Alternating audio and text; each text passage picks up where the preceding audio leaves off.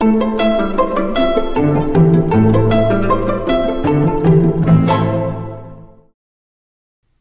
as I mentioned at the beginning of service, this is the beginning of Advent.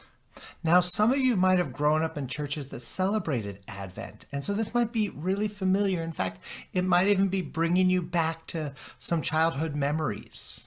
And for some of you, you've never heard this word Advent before. And, and we get to introduce you to something rich in church Christian history. Um, so, to start us off to explain a little bit about what Advent is, I'm going to pass this over to Pastor Kong. What is Advent? Advent is the season of the year leading up to Christmas that is observed among many Christian traditions and denominations. The Advent season begins on the nearest Sunday to November 30th and lasts four weeks before Christmas Eve. The word Advent itself means arrival, and when we celebrate Advent, we are celebrating two things Jesus' first arrival when he was born on earth, and the anticipation of his second arrival. First, we celebrate Jesus' birth on earth that happened thousands of years ago when he was conceived by the power of the Holy Spirit and born of the Virgin Mary. Second, we also celebrate and anticipate Jesus' return, which is his second arrival.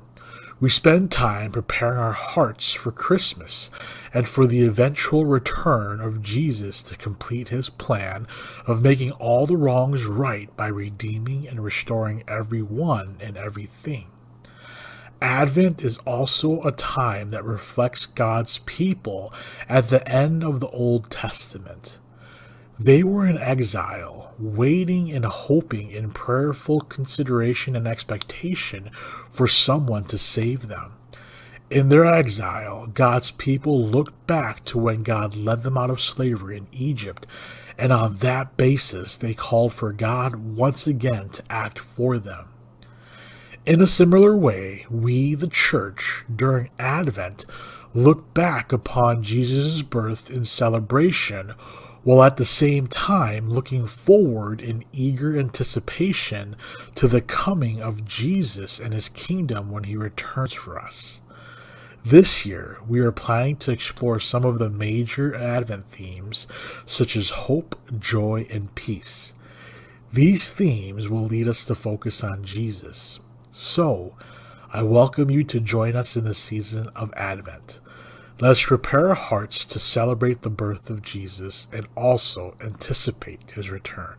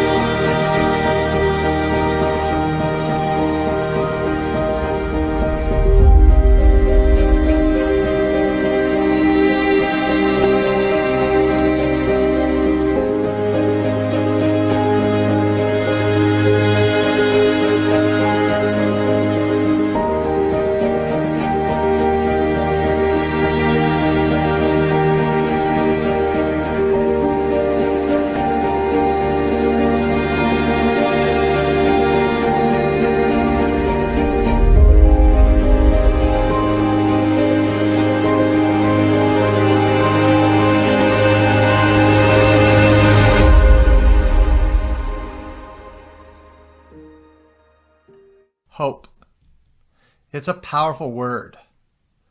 An abundance of it can lead to joy. A lack of it leads to, to despair. But you know, we can mess up hope. You see, we often confuse the word hope with what's really wishful thinking. I hope I get a bonus this Christmas. Or I sure hope it gets back to normal soon. Or I hope they don't make a sequel to Sonic the Hedgehog, because that thing was just terrible. See, all of those are just wishful thinking. But Christian hope is different. Christian hope is different. You see, hope in the Bible is a secure assurance. It's a trust placed in a trustworthy God. You see, Christian hope isn't placed in an event or a possibility. It's placed in the person and character of God. Now, to help us understand this, uh, next up, here's a video from the Bible Project talking about some of the words the Bible uses for hope.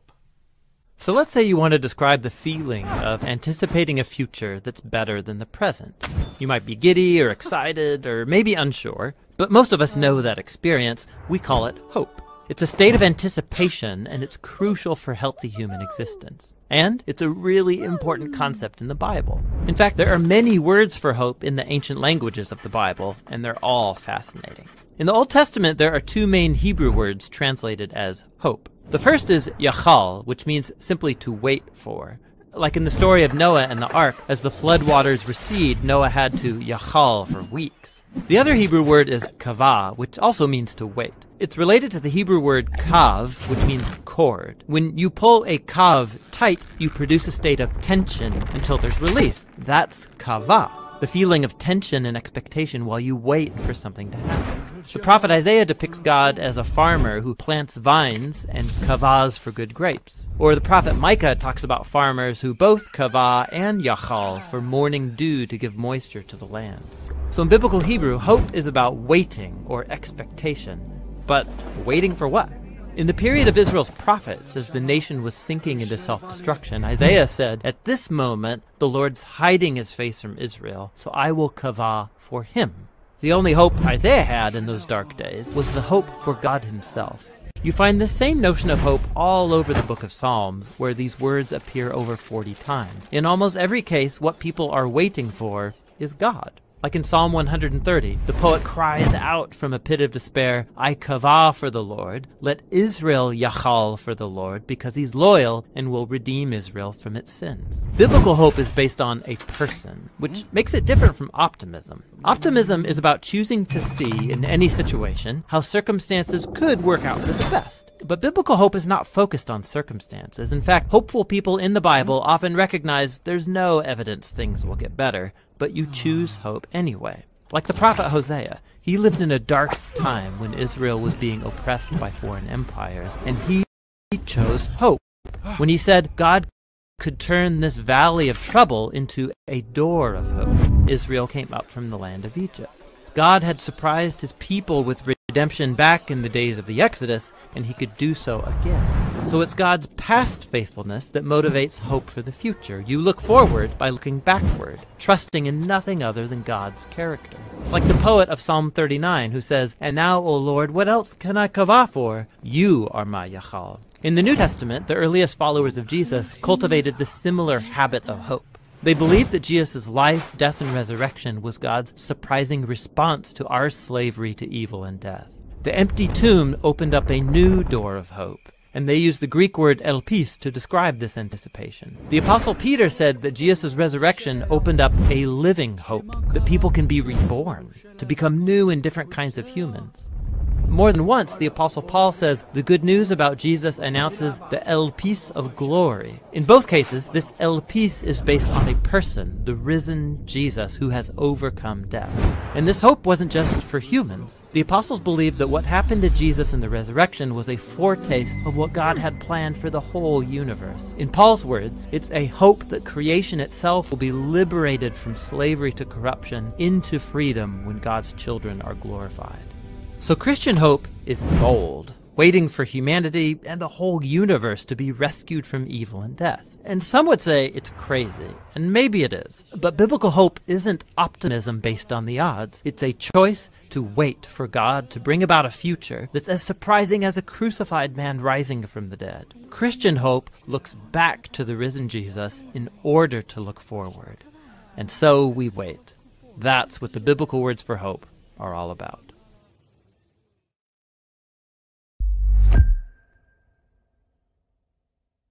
Well, as Pastor Kong mentioned earlier, the hope of Advent is in two things.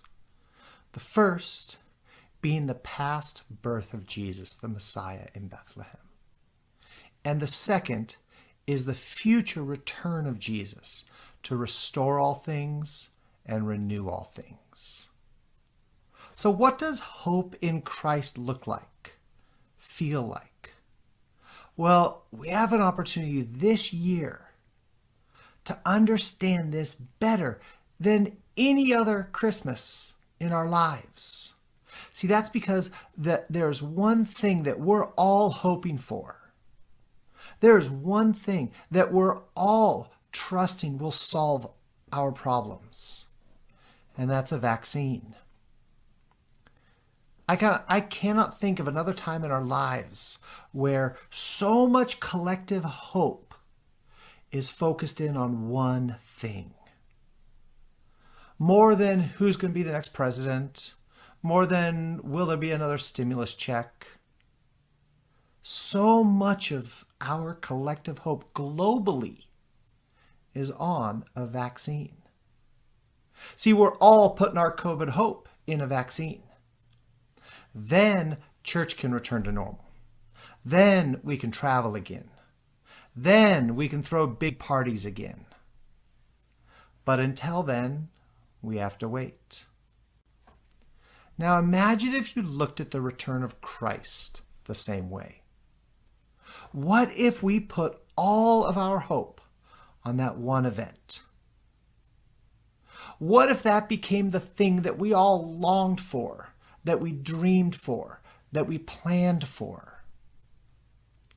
Now, listen to this quote from Dietrich Bonhoeffer, who was a German pastor, theologian, and anti Nazi dissident. See, he wrote this in a letter from prison where he was eventually executed for participating in a plot to assassinate Hitler. So here's what he wrote Life in a prison cell may well be compared to Advent. One waits, hopes, and does this, that, or the other, things that are of no real consequence. The door is shut and can be opened only from the outside. Isn't that what it feels like right now?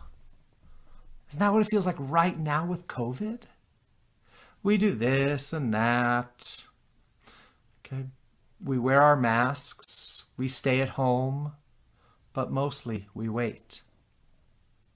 And the same goes for the Christian life.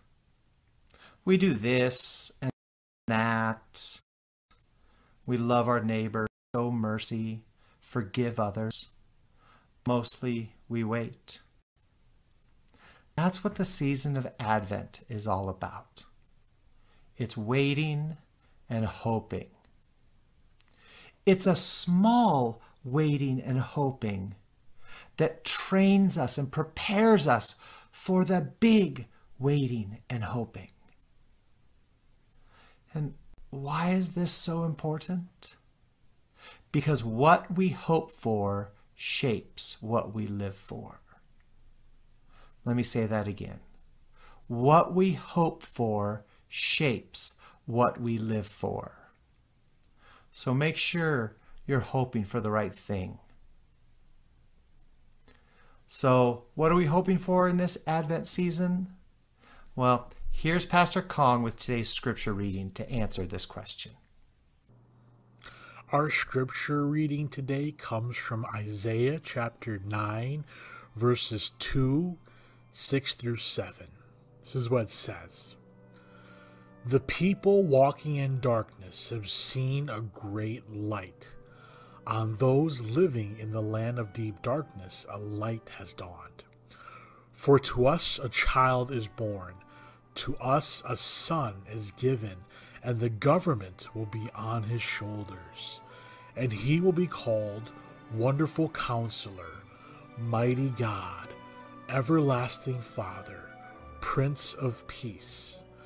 Of the greatness of his government and peace there will be no end he will reign on David's throne and over his kingdom, establishing and upholding it with justice and righteousness from that time on and forever. The zeal of the Lord Almighty will accomplish this. We're going to take a moment to meditate, to meditate on the scripture that was just read, to take time to really concentrate and focus on God's word and allow it to infiltrate our mind, but also to, to find ourselves in the Word of God. So, what we will do is that I will uh, guide you through some imagery as well as read the verses over um, so that you can hear it again and again and let it really sink into your heart and your mind. If it's helpful for you, wherever you are right now, you can close your eyes and just let these words wash over you.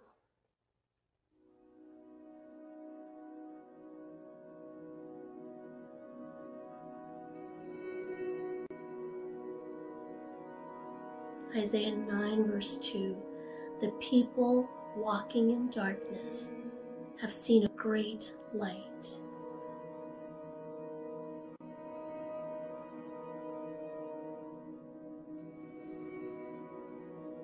On those living in the land of deep darkness. A light has dawned. For to us a child is born.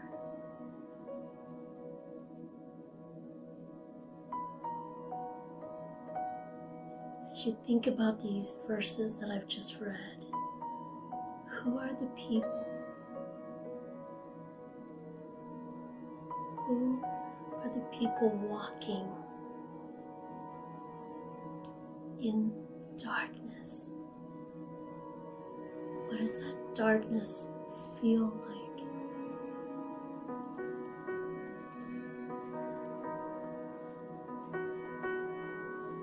Are you someone who is walking in the darkness?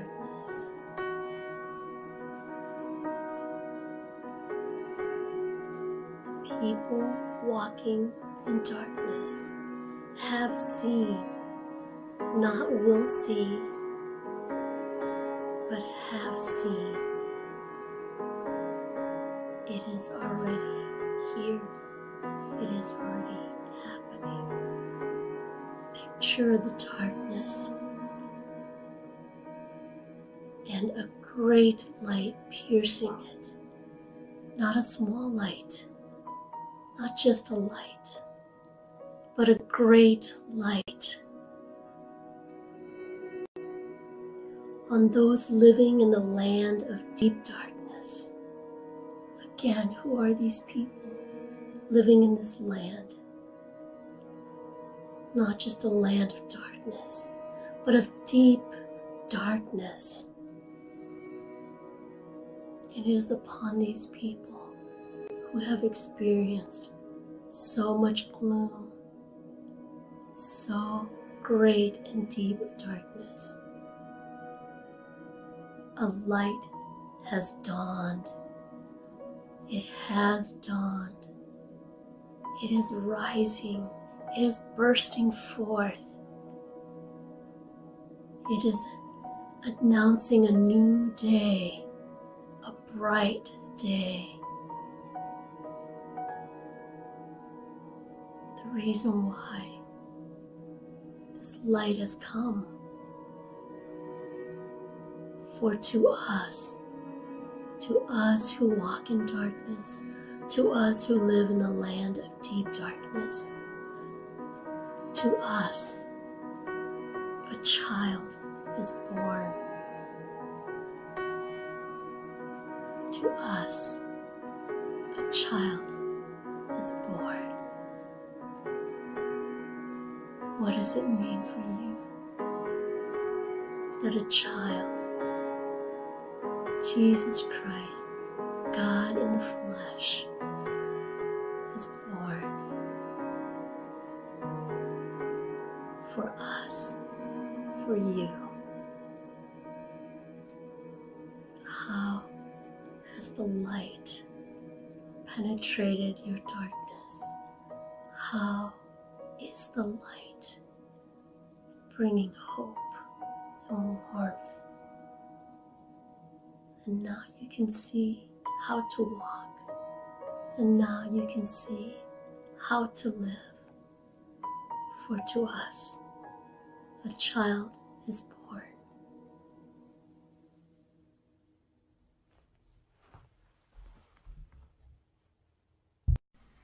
For to us, for to you, a child is born. And to that we say, Thank you, God.